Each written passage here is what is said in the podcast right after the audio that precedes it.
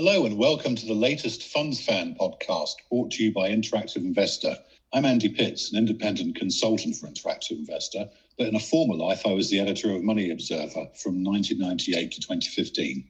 I'm in the host's chair for this episode, and as usual, I'm joined by Kyle Caldwell, Interactive Investors Collectives editor. Later on in the, podcast, I talked to Simon Gergel, manager of the Merchants Investment Trust. In the midst of the dividend drought, the historic yield on this income focused trust has shot up to an eye watering 8%, so we've got plenty to discuss.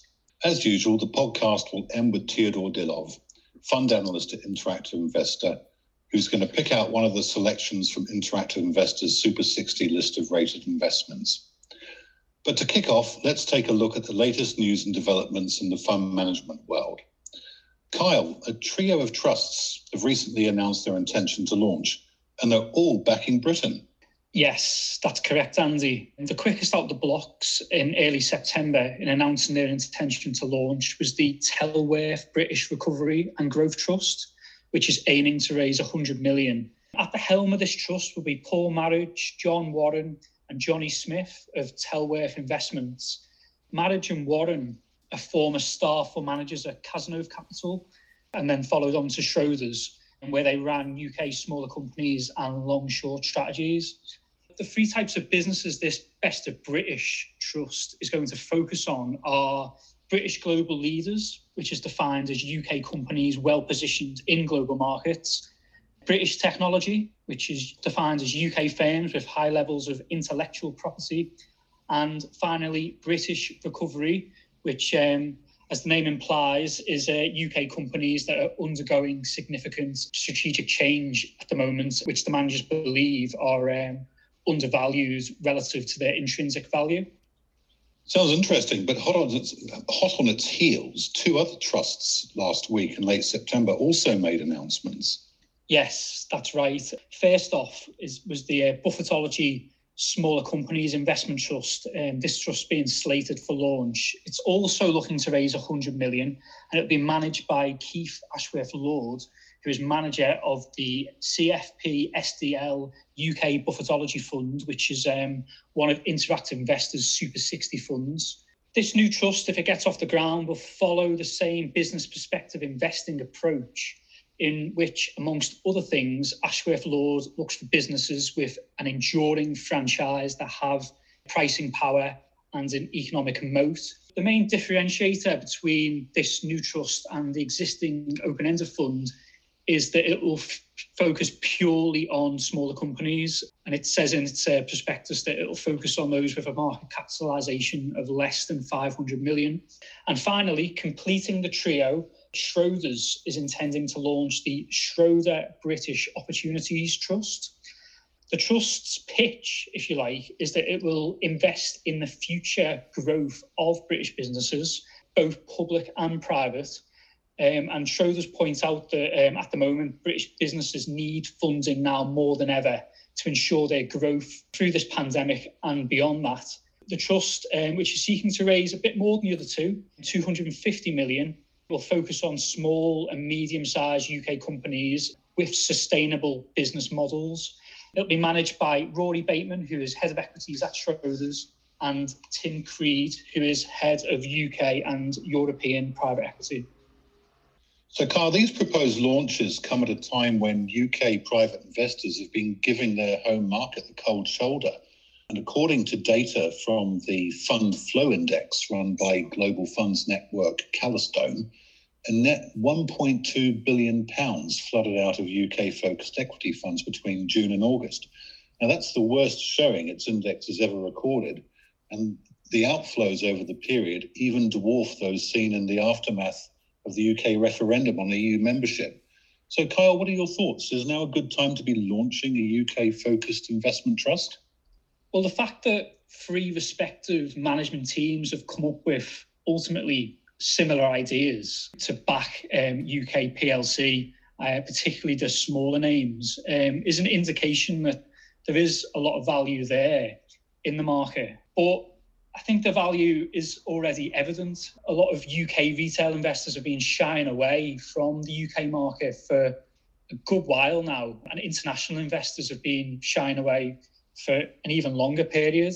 When you look at the existing UK trusts that are available, there are nine that um, that you can class as UK growth, and um, all of them are trading on uh, discounts um, and have been for a while now. Three of them are trading on discounts in excess of 15%, which are Henderson Opportunities, Keystone, and Artemis Alpha Trust. And added to that, if you look at UK smaller company trusts, you know, if you look at that sector, the average trust is trading on a discount of just over 10%. An argument could be made that um, rather than considering one of these new proposed trust launches, there are already existing trusts with, um, you know, some have got good, good long-term track records that are available on a discount. And surely, if you're going to buy into a cheap market, surely it's more prudent to buy even cheaper if you can.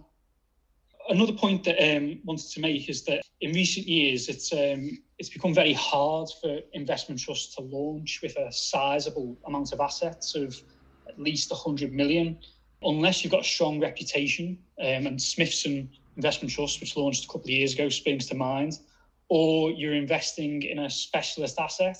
You know, the last couple of years, we've seen a, um, a couple of renewable energy infrastructure trusts launch I would be surprised if all three launch with the amount of assets that they are targeting, particularly given they are competing with one another for investors' cash. I think if they were launching on their own, it would be difficult. But now that they've got um, two other trusts for company, I, w- I would be surprised if they hit their, if all three hit their fundraising targets. Well, thanks, Carl. And of course, we'll keep listeners to the podcast posted in the coming weeks on developments in regards to whether the three trusts are successful or not in their fundraising efforts. For the next part of the podcast, I'm joined by Simon Gergel, manager of the Merchants Investment Trust. Merchants mainly invests in higher yielding large UK companies. Does the current environment following the huge number of dividend cuts represent the trickiest period of your career? It's certainly up there. It's been one of the most difficult for two reasons. One is the speed of change of the environment from the beginning of the year when we came in, where we were seeing a bit of a recovery in the economy after the general election result to a sudden change in the outlook, uh, where many of us are having to work from home and so on. Quite a, a dramatic change, which which is quite hard to deal with in, when stock markets are moving violently. But I think the other thing that's quite extreme, which we I've only seen once before, is this polarization between high high, high growth and, and high and value companies, and that level of uh, dispersion across the market. We haven't really seen since the TMT bubble, and that was another very challenging time for, for an investor with a value discipline where you're trying to think about the price you pay for assets. It was difficult in that environment, and it's been difficult this year as well. No, sure. And it seems that um, prior to this year, it seemed that every year for the past five years or so marked a new record for dividend payments by UK companies. Do you think income investors need to reset their own expectations in response to various companies that have now reset their dividends to lower but more sustainable levels? I think it's a fair question. I think a number of big companies in particular have reset their dividends to lower levels. The, the most obvious one are the, are the energy companies, which have which have cut their payouts and are not going to go back anytime soon to where they were before. But it's not just the energy companies. We've seen that for a reasonable number, should we say, of medium to large companies. I think there's it's partly to do with the effects, direct effects of the pandemic, but I think there's also an attitude of a bit more caution of wanting slightly stronger balance sheets from from boards of directors. I think given the pace of change and the severity of the downturn associated with the pandemic, I think boards are just looking a bit more cautiously in, in life, and if you like, taking advantage of the opportunity given by the pandemic to to cut the payouts to a more to a more comfortable level for the future that in turn really raises the question of um, merchants' current yield, which is nearly hitting uh, on a on a historic basis eight percent. Um, is this the highest the trust has ever yielded? And looking ahead, even though it's tricky to put a figure on it for 21 and 22, what sort of range would you forecast the yield to be based on the current share price? Well, it's not actually the highest the trust has yielded because the yield is a function of two things the dividend we pay out and the valuation of the shares. And the dividend has grown every year for 38 years and remains a key priority of the board to, to have a progressive dividend policy. But in, in the financial crisis, because the valuations of the market and the share price fell very heavily, the yield actually got to a higher level than the one we are today. if we look forward to where the yield is going to be in the future, I mean, really, we're talking about the dividend level in, in terms of the uh, can we continue to grow the dividend every year, which has been a long term objective. The, the, good thing is we started the year with a dividend which, which was well covered last year, so we could afford an element of dividend cuts and still afford to cover the dividend. Also, the board, the, the company has a over or had over a year of dividends in, in reserves, and the way investment trusts work is companies can put, put away money in good times to continue top, topping up payments in more difficult times. And the board have been quite explicit in the interim results statement saying that although dividends are going to be down, or income is going to be down in the trust this year and, and probably next because of the pandemic, the board does have these significant dividend reserves and is prepared to use them to cover any shortfalls. So I think the board aims to smooth the dividend payments to shareholders, but and it remains a key objective to continue to, to pay that dividend. Whether we can or not in the medium to long term depends on a recovery in income in the market. And we do anticipate a, a decent recovery next year and a more significant recovery the year after, such that uh, we will be getting closer to covering the dividend out of the income in the portfolio. That's really interesting. Uh, and it sort of seems that given the board's commitment to want to actually in, uh, to main, at least maintain and hopefully grow the dividend, that current yield of nearly 8% is quite reassuring, I guess. Well, it, it certainly appeals to a lot of investors, and it is based on the income we're generating in the portfolio and, and hopefully a recovery in income to come from those shares, those companies that have cut their dividends back over the next couple of years as conditions return to a more normal situation. And, and, and we are also within the portfolio, we're not we're not standing still. We are adding to many new companies which have high and, and potentially hopefully sustainable dividends as well. So we don't have a static portfolio. We can actually adjust the portfolio to generate more income if, if we need to. Looking at, I mean, the primary appeal of merchants really is to provide a high income with some capital growth. But it does seem that the policy has led to a relatively low dividend growth of just 2.6% a year. And that's about half the average among the trust's peers in the UK equity income sector. Do you think that's a fair comparison to make? I think you should look at both the yield that the trust is is paying to shareholders and the dividend growth that, that we're generating. So if you can, if you take a combination of the yield, which is one of the highest in the sector, with the dividend growth. I think that gives a fairer comparison. There is there is naturally a trade-off between the amount of income you can pay out any one year and the rate at which you can grow it. The more you pay out, the, the harder it is to grow because you're paying out more of your income. But so I think I think in combination we stack up well. But it, our, our dividend growth has been lower than some of the peers, but it has been above inflation for the last three to five years because inflation's been at a very low level, and that that is one of the measures the board looks at in, in the, over the long term.